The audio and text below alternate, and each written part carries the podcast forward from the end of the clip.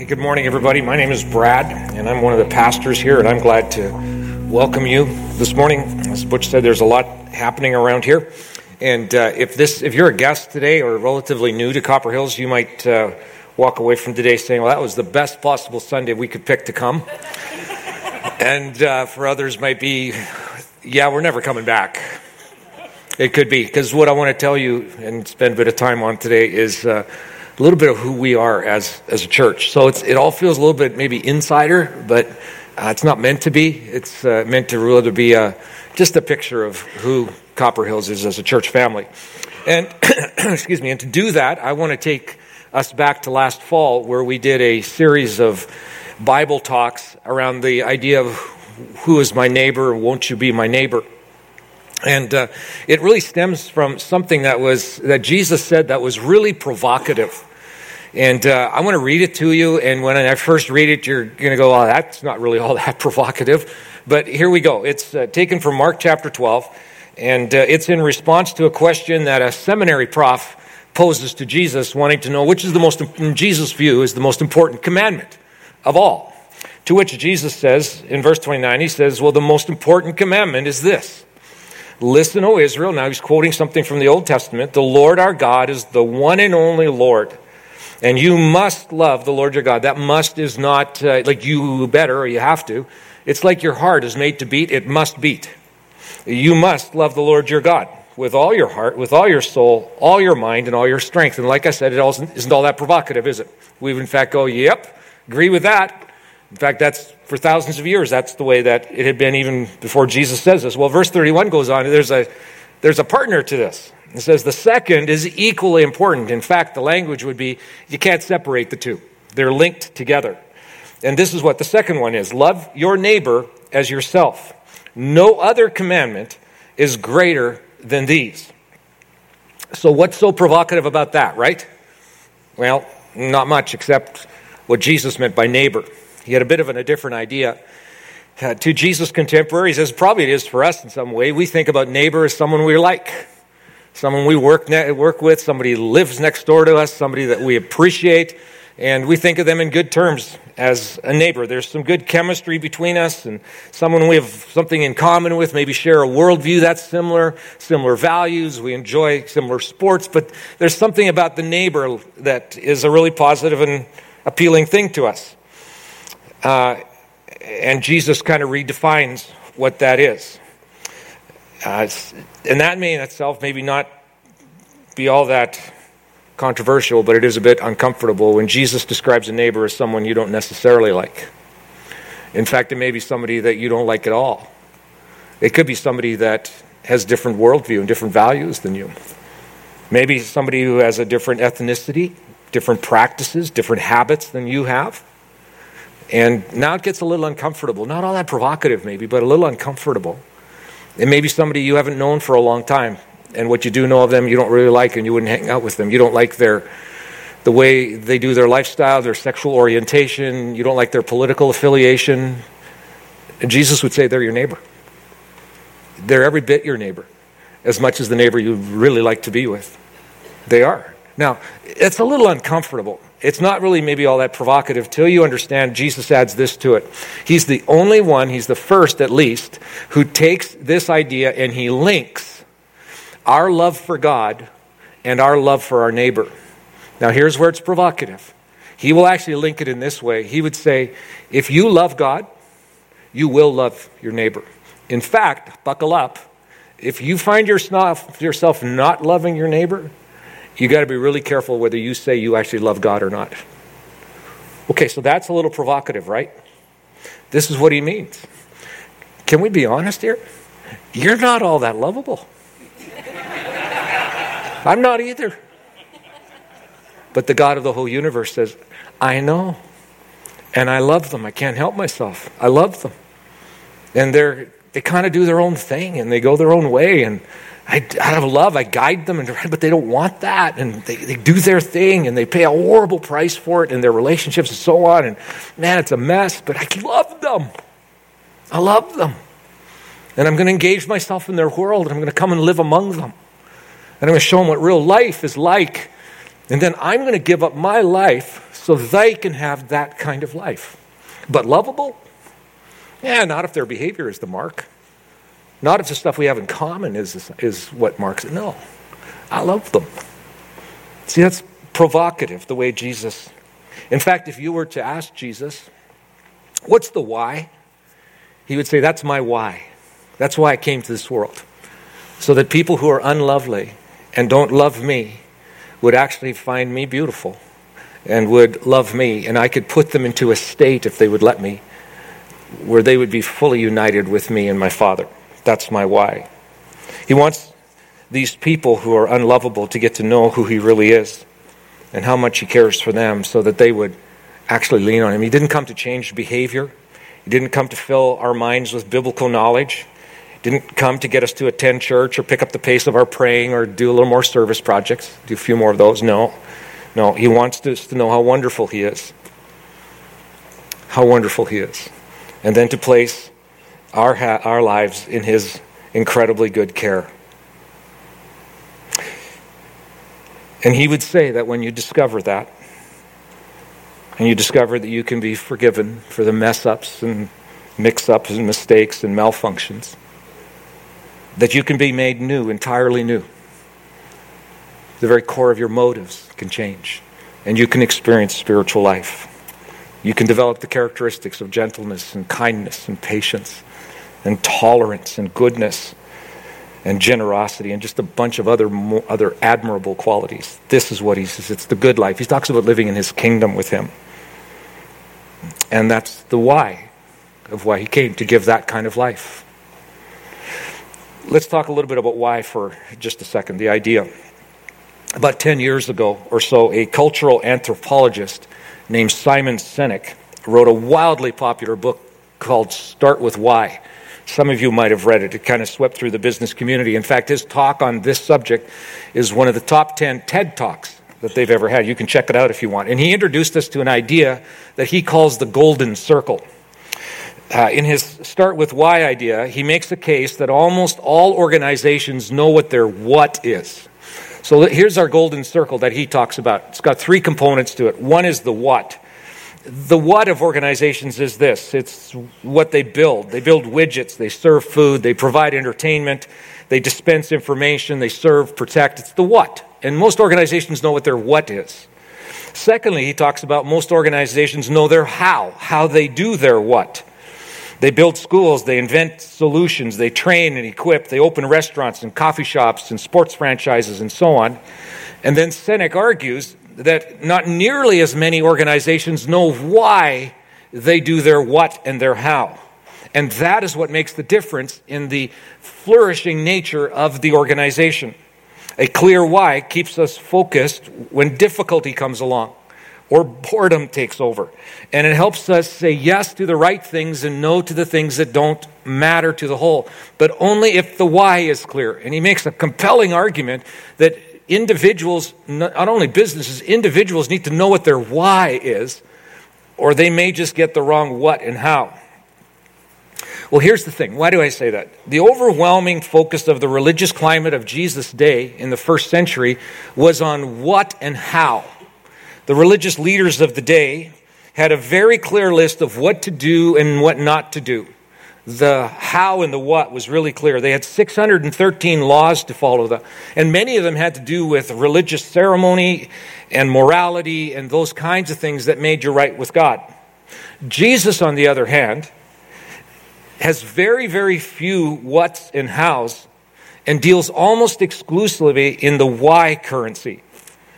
And as we discovered in our last series, which is from his Sermon on the Mount, that's the name we give it, he almost completely talks about the why, the motive, the interior life. Think different. Think different things. It's all about the why, the internal why. Does he have some what and how? Yes. But it all springs out of a clear why, and he's clear on his why. So in fact, if Simon Sinek and Jesus were to sit down and go over his golden circle, Jesus would add another circle in the middle that transcends the why. We know this because not only how Jesus did things, but possibly, probably, in my view, the greatest leader next to Jesus that's walked this earth, certainly the greatest leader in the first century church, a guy who wrote the majority of the New Testament. His name is Paul. He writes with great passion about what fills that inner circle that transcends the why. And what Paul would say, what's more important than knowing the why, you need to know the why, is you need to know who. Who? The person behind the why in Paul's experience is Jesus, the Messiah. Paul tells us that our why can be actually the wrong why, because often our what and how is centered around the why of me. What I want in my life, what I want to have control of, and now I do the what and the how that's centered around me is the why. And Paul would simply go, as Jesus would concur, you have the wrong why. You got to get the why right, but the why is based on who. Who is that?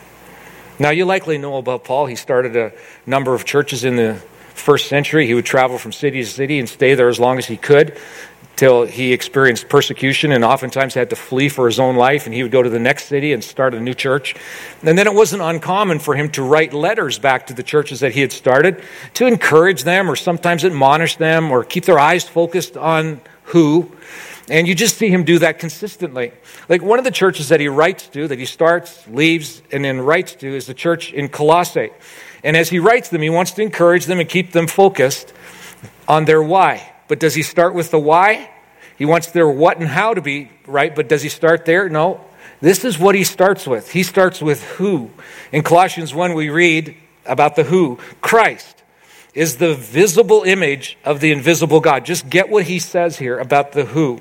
He existed before anything was created and is supreme over all creation.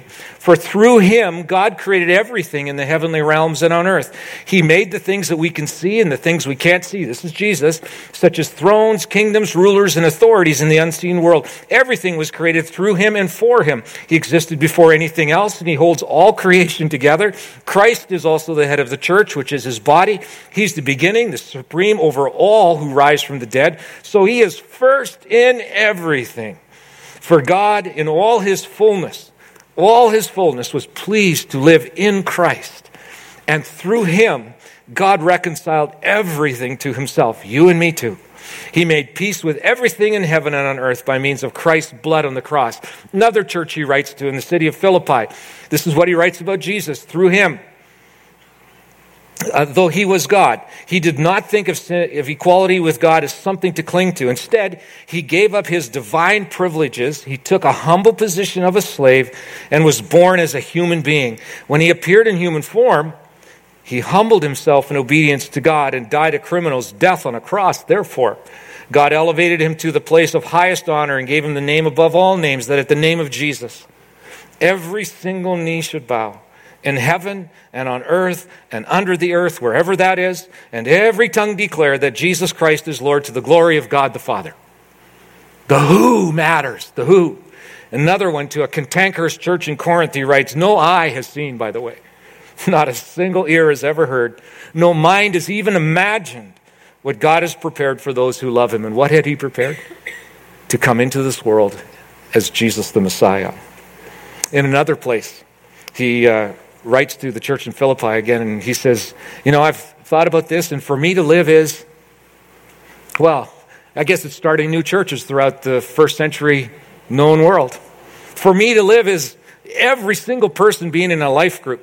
For me to live is having a dynamic women's ministry and men's ministry. For me to live is to have a fantastic family life ministry. To, for me to live is to be like the go-to preacher, teacher in all kinds of places around the known world. For me to live is, what does he actually say? For me to live is who? For me to live is Christ. He's the who. He's the everything. He tells me what my why is, and my why informs what my what and my how are, but it all starts with him. Him at the center. For me to live is Christ. That's our who. And as much as I wanted this morning to talk about some of the what and the how, we have to anchor it, first of all, in who. And we are about, we are for, we are an expression of Jesus, the Messiah. May we never make that mistake of moving off of that who that we have. But what is our, what's our why that the who has given us? Well, we state it this way. Our why is this: to help people increasingly think like Jesus so that we are increasingly mistaken for him. If the who is really rich in us, and he really is in charge, and he saturates our minds and informs our thinking to think like him, guess what? We'll be attractive like he was attractive. Kind and gracious and good and miracle-working and joy-giving and peace-producing and forgiving like he was. It's a beautiful, attractive kind of model of who he is. And we'll get our, our why right. Simply say, we would say it this way. We would want to, through Jesus, think increasingly like him so that we'd be mistaken in, by him for him in this way, that we would live around people who don't think about Jesus very much, or when they do, they don't think well of him. But as they live around us and we live around them, that they would think Jesus is pretty cool. They would think he's pretty smart. He's got a great sense of humor, and he's intelligent, and he actually holds the keys to life. And they would actually start to think well of Jesus because they hang around us and Jesus wants to love and reach them. We would think of our why this way. We want to help people who do think about Jesus. They're exploring, that they would come to understand what he has done for them and who he is, and they would ultimately say yes to him and experience the freedom of forgiveness and joy and peace in their own souls. And then they would walk deeply into his kingdom with him as his apprentice, as his student. They would learn from him, not just learn the Bible, not just learn how to pray, not just go to church, but they would actually be a student, sign up for being his student, and take a lifelong course in Jesus and have him formed in their lives. This is what we would like. That's what our why is all about. And so now I want to tell you about our what and our how. But you understand, we have to start with who and why. So here's our what and how. I want to tell you about three things this morning. All three have to do with living out an experience that a woman had with Jesus one day. It's a common story around here. It's John chapter four, where Jesus is commuting from Jerusalem to the northern part of Israel, kind of home base in the northern part of Israel around the Sea of Galilee, probably a little town called Capernaum. And uh, on his way there, he takes an uh, unorthodox route through what would really be thought of as unfriendly territory, through a Samaritan area. And he gets to... Uh, About the halfway point, he sends his disciples off to town to get a little bit of lunch, and uh, stands at a well just outside of the city, maybe a quarter mile, third of a mile outside of the city, outside of the town. And along comes a woman, and she's coming to get water, water, water, like to drink and to for her maybe her livestock or to cook with or whatever she wants the water for. And Jesus begins to engage her in a conversation. And I don't know what they talked about initially. Maybe they talked about the weather. Maybe they talked about some other, like uh, current affair kinds of things, but eventually somehow the conversation gets to be much more personal, and Jesus begins to ask a few questions about her life and who she is. And she's a little reluctant, it appears at first, but eventually trust somehow grows with Jesus and her, and they begin to talk about some of the most intimate details of her life, some of the places where she's really messed up in her life. And you can imagine how intimidating that must have been to do that, but Jesus, in his love and his grace, somehow opens her heart up to talk about who she really is. And lo and behold, she finds that Jesus isn't condemning. They talk about a few religious things and faith-based kinds of things. And sure enough, just at the wrong time, Jesus twelve come back with lunch, interrupt the conversation. But by now, she's figured a few things out, and we're told in the text that she ran all the way back to town and couldn't stop talking with the townsfolk and said, "You've got to come with me. You've got to come see a guy who knows everything about me and doesn't condemn me. In fact, he's given me living water. I went there for water, and I got some water. Well, actually, I left the water behind. I was so excited to come and tell you. But I've got life in me now. I've got living water, a spring of life that's inside of me. Why don't you come?" And they do. And apparently, Jesus changed his travel plans. It says that he stayed there two days. And at the end of those two days, the townspeople say, "You know, we heard about you through her, but now we know you ourselves." Something profound had happened in their community because Jesus stopped a woman at a well and gave her not only water, but gave her living water. Well, that's what we want to be here as well. I want to give you an update on what we're thinking in this area. We want to be the kind of place where we create a community where people who are looking for water get water, but they actually find living water. And they find Jesus Christ in all of his glory and all of his fullness. For us, the well isn't an actual dip your bucket in a well kind of well. Our well is this campus. And it's our homes and it's places where we gather. But one of those places is here. And our water isn't H two O. It's something else. Among other things, it's the arts and technology and doing classes and making craft coffee. But all of that needs a little bit of explanation. So I have some good news for you. We're going to try to end our gathering this morning ten minutes early. Yay! Fantastic. Yeah, thank you.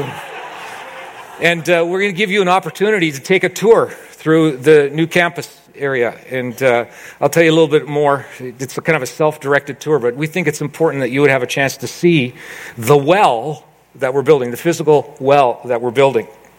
But let me tell you a little bit behind it. Here are three components this morning. There are many others that we're involved in, but I want to tell you about three because there's specific space that we're we're working on. This tour that you're going to take, you can join in anywhere you want, but it really is meant to start in the most important space that we're building in our campus, and it's directly across the lobby over here. You'll see a sign on it that said the prayer room.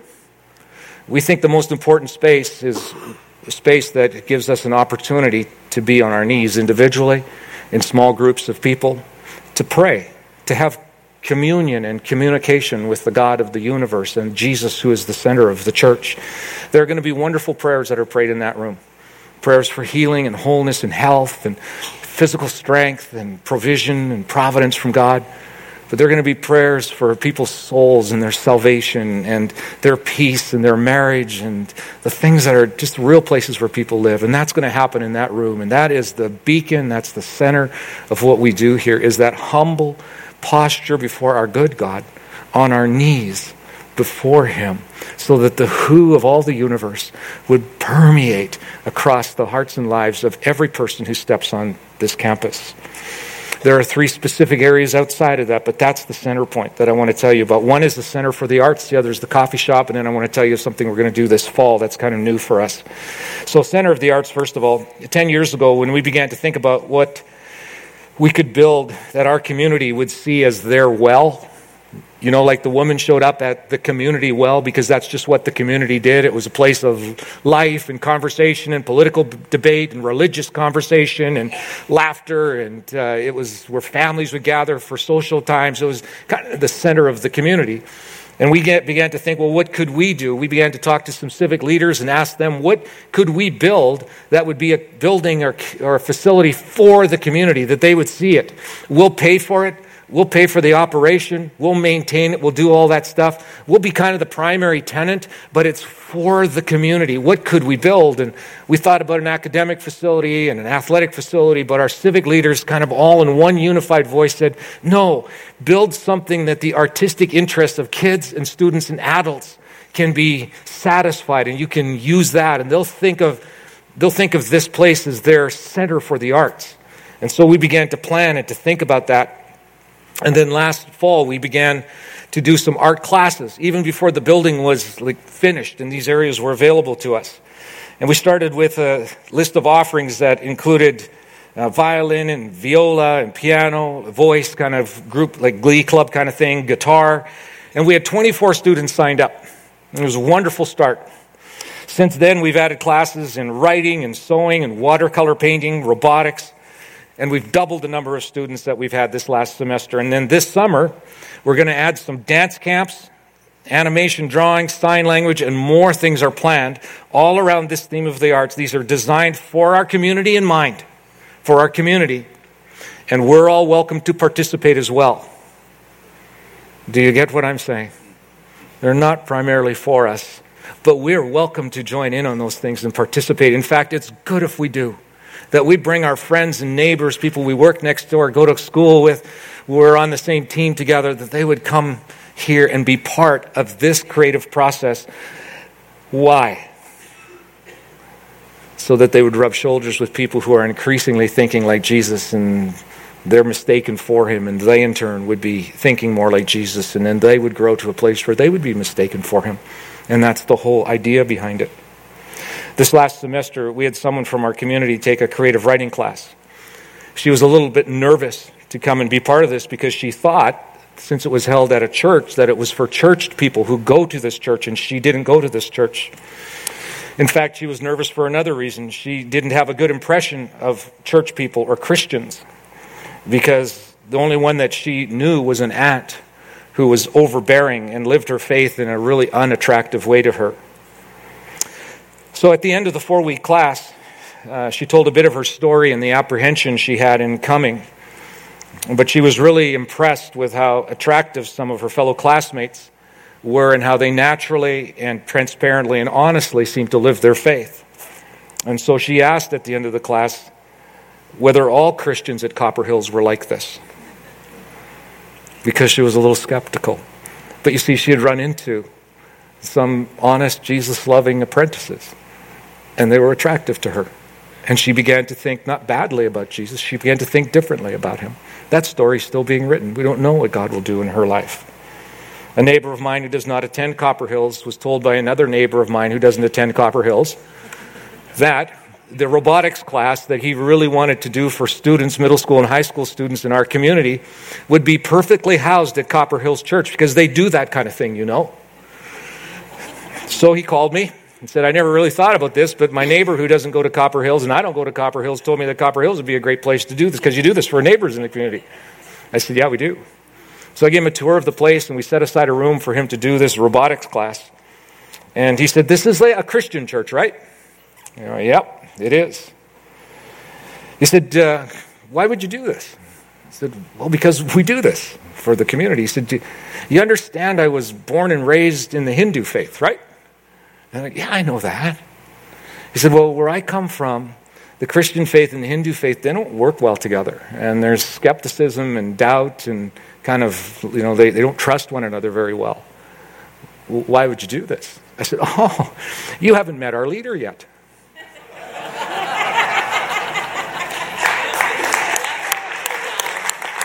Because he's good, and he's gracious, and he is so embracing, and he's loving of all humankind.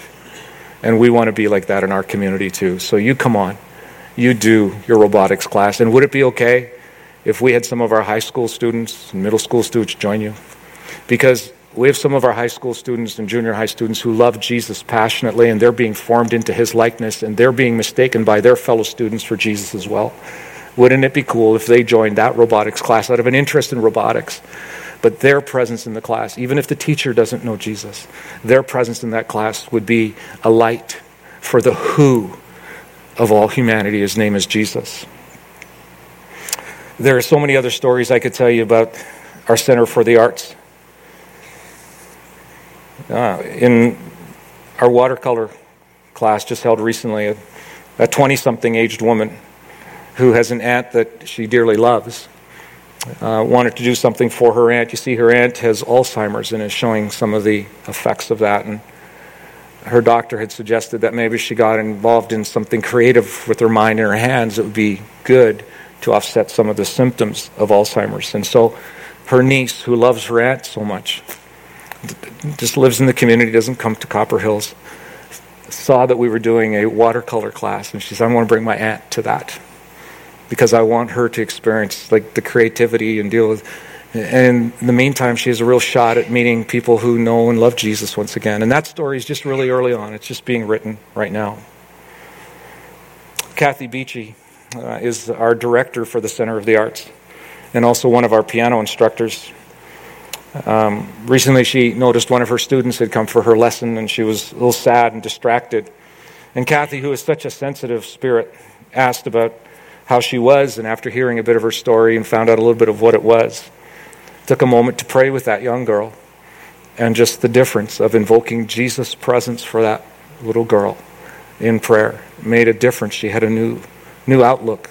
The problem hadn't changed, but a new outlook. Like, like the, the opportunities of what happens in those settings when kids and adults come from our community who don't think about Jesus or don't think well of him are in the presence of people who love Jesus. We just think it rubs off in time. We think it shows Jesus for who he is. You know, and we're just getting started. The half hasn't been told what we think Jesus is going to do through the arts. We're just convinced that children, students, and adults from the surrounding community will come to this campus looking for skilled and excellent creative instruction, and they're going to walk away at some point with living water, living water in their souls. Well, that same well idea is the center of a craft coffee shop that we're opening. Some of you might have enjoyed some coffee already this morning. It's why that coffee shop carries the name Well Coffee Company, because it's meant to be a well in the same fashion as Jesus met that woman at a well. So this is the second thing I want to bring you up to. This coffee shop is going to be a fully functioning retail coffee shop, open throughout the whole week, open to our community as a gathering place for coffee and for social gathering purpose. And by the way, we're all welcome to use it too. You get what I'm saying again. It's not built for us. We'll use it for sure. But it's made for our community that we could serve them in this kind of way. We've said from the very beginning that we don't really want to be in the coffee business, but we're absolutely committed to being in the well business, in the social space business, if you will. And as such, our culture and community gathers around coffee. So let's leverage that and use that as a well. The Well Coffee Company is another expression of the well that Jesus met woman at, met the woman at. And once again, our dream is that people would come for coffee and walk away with living water, go back to their family and friends and go, "You'll never guess who I met. His name is Jesus. I told him all about my life and he didn't condemn me." And they would run and bring their friends. Just a week or so ago, two men built a table for us. It's in the center of the lobby over here. You might have seen it. We are an incredibly talented church. We really are. C J Parkinson and Kerry Ferguson built that table. These are amazing craftsmen. Uh, about ten days ago, Pastor Kevin and myself gathered around that table with them to dedicate it to the purpose of Jesus, because it's going to move into the coffee shop and be kind of the iconic symbol of community in that coffee shop. We talked about the kinds of conversations that were going to happen around that table. Maybe there would be some business deals that would be culminated around that table. Maybe a young couple would talk together over a cup of coffee around that table about their future together and plan together the wonder of what married life would be together. Or maybe on the other side of it would be a last gasp attempt by a married couple who are in great difficulty, that they would find themselves around that, that table and cry out to God one more time that he would somehow restore and bring forgiveness to their home and their family. Maybe it's a place where fractured friendships would be repaired and put back together again. Maybe it would be gatherings of people who would open the Bible and look at that and study it together. Possibly there would be commitments made to take a lifelong journey as an apprentice of Jesus, and maybe even some one-on-one conversations that would lead to people's destinies forever being changed and the flood of the living Spirit coming to be part of their lives, where they experience Jesus' forgiveness and his new hope. Who knows what God has planned for that conversations around that table? We just know he's got great things planned around that. And many of those will involve people in our community who don't yet have living water. And they will find living water. They will. So let me add this quickly here. Creating a coffee shop like this does not happen without expertise and skill. We are so blessed. Like, God foreplans these things, right? We are so blessed to have Kevin Kubala. Pastor Kevin leads our family life ministry on our team. Prior to coming to our staff, he has twenty years of restaurant experience in our city. Didn't hire him for that purpose, but Jesus already knew, and he has given himself in amazing ways to give leadership to establishing that coffee shop in healthy, financially wise, careful kinds of ways, all the while serving so well in our family life area. He's a remarkable man, and when you see him, will you bless him for how he serves this, this community of faith and our community as a whole? Grateful for him. I also want to mention Austin Blackman. Austin, till this last Wednesday, was our student pastor, and he up and quit. Well, not really. It was a planned thing. You see, he's going to be our coffee shop manager and poobah barista. Yeah. I'm so grateful for Austin and his leadership with our students. You know, one of the cool things is when a young person comes to faith in Jesus Christ here, and they're nurtured and they're mentored, and then they decide they want to do an internship here, and then they do an apprenticeship, and then they become the student pastor. Okay, that's a win. That's a huge win when young people grow into that kind of role. And Austin has filled that role for us because that's his story here wonderfully. And we're so grateful. Thank you so much, Austin, for pastoring our students these last years. Now, you might say, wait just a second. Well, who's going to pastor our kids now? Like, what's going to happen with our students? Well, I'm thrilled to introduce to you a young couple who will be joining us in early June. He'll become the student pastor. His name is Russell Wilson. He's not the quarterback of the Seahawks, okay? He just graduated from Manhattan College in Kansas, had his birthday last weekend, and is getting married next weekend to his fiancée, Mary Frances, and I asked them to put a short video together so they could introduce themselves to you. Here's Russell and Mary Frances. Hey guys, I'm Russell, and this is my bride-to-be, Mary Frances, and we are so excited to be coming out to Arizona and to do church with you guys. Uh, I'm looking forward to being the new student pastor on staff and to working with the team. Find us around June tenth heading out there, uh, and again, we're just so excited to come do what God has called us to do ministry and to hang out and love with you guys. May's been a really fun month. We both just graduated from M C C, Russ's birthday's this week, I'll graduate from K-State, and then we're going to get married, have our honeymoon, and move out to Phoenix. And we're just really excited to jump in and start doing life with y'all. There's two of our favorite things that I'd like to share. Mary Frances loves coffee, and I love pizza. So, you can catch Mary Frances at the coffee shop that is going to be built and is in the process of being built at Copper Hills. And whenever you're not catching up with her at the coffee shop, I would love to go get Baro's Pizza with you, because that's my jam. Uh, he's the pastor. He's mooching already. That's great. That's just great. All right, so that's the Center for the Arts, and that's the Well Coffee Company. And then lastly, I want to tell you about something we want to announce for you this uh, coming up this, this fall. This fall, we're opening another Well opportunity. On Saturday, August the tenth, we're going to add a Saturday service at six p.m. that night. Uh, you know, if you've noticed, we're growing as a church family, and for us, growth isn't primarily measured in numbers, but in spiritual vitality and taking on and thinking the character of Jesus. Those are a little harder to measure. You measure those over time. But isn't it interesting how when a church makes that their focus, get the who right, that there's actually a, an attractiveness to who Jesus is, where you don't become like a consumer church. You become a serving church and a giving church and a growing church. And in the church as a whole, begins to resemble Jesus Christ in the community. It's just wonderful the way that that happens. And I mean, we have grown. We've grown two and a half times in the last five years from you know, an average of about three hundred to just over eight hundred now. I mean, that that's growth, not around something for me. That's something that Jesus is doing as he's drawing people closer to himself. And so what this has meant, that there are occasions where we can't have seat four people together at one time, and so we want to try to create some space and some room. But you know who we're creating space for? It isn't for people who would say, oh, that's great, I get to go Saturday night now. That's much more convenient for me. No, really, you know what it is? We're trying to create space for our neighbors and our friends to come. Because when we talk to folks who don't go to church, like our neighbors, our friends, colleagues at work, you know what they tell us repeatedly? Is, you know, Sunday's different than it was twenty years ago. It's not that day off. It's not the Sabbath experience. It's when we go to, we do family stuff and we go to the lake and whatnot. But if you had something on Saturday night, or I work shift work, I'm in, I'm a police officer or first uh, responders, and I work on a shift, I can only come once every four weekends. We want to make room for our friends and neighbors who don't have a walk with Jesus just yet. Now, we're all welcome to come too. You get what I'm saying? It's once again, we want to create a well where people who don't think or don't think well of Jesus or have kind of lost their way would have a place where they can find living water in Christ. And so, um, to be frank, if this isn't already frank, our decision was not primarily, primarily driven by creating another more convenient space for those of us who already know and love Jesus. We say this often here, don't ever invite someone to church. Don't do that.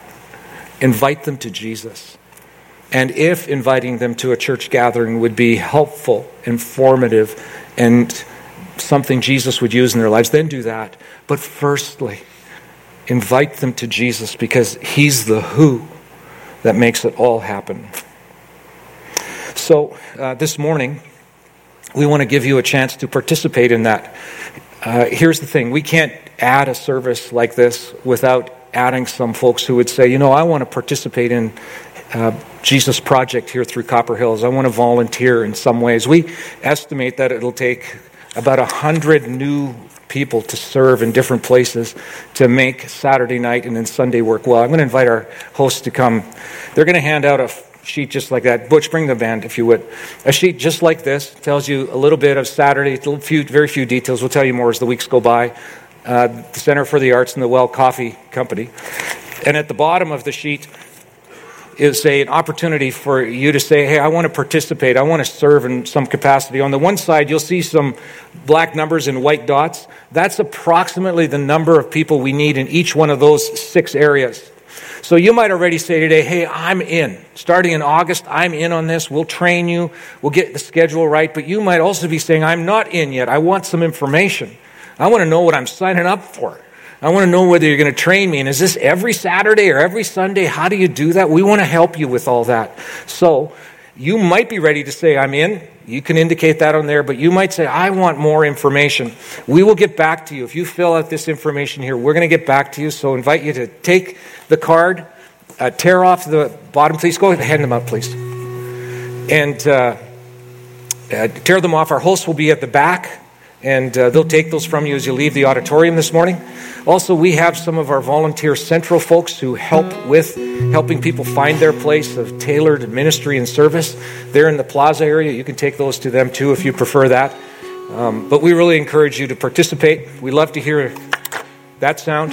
It's really a cool sound. One of our core values here is we want to help people move from uh, attending to belonging, but also from observing to serving. There's something unique happens when we sign up for Jesus and his cause. And so Butch is going to lead us through a song, fill those out, and uh, then we'll give you a few instructions on our self-guided tour.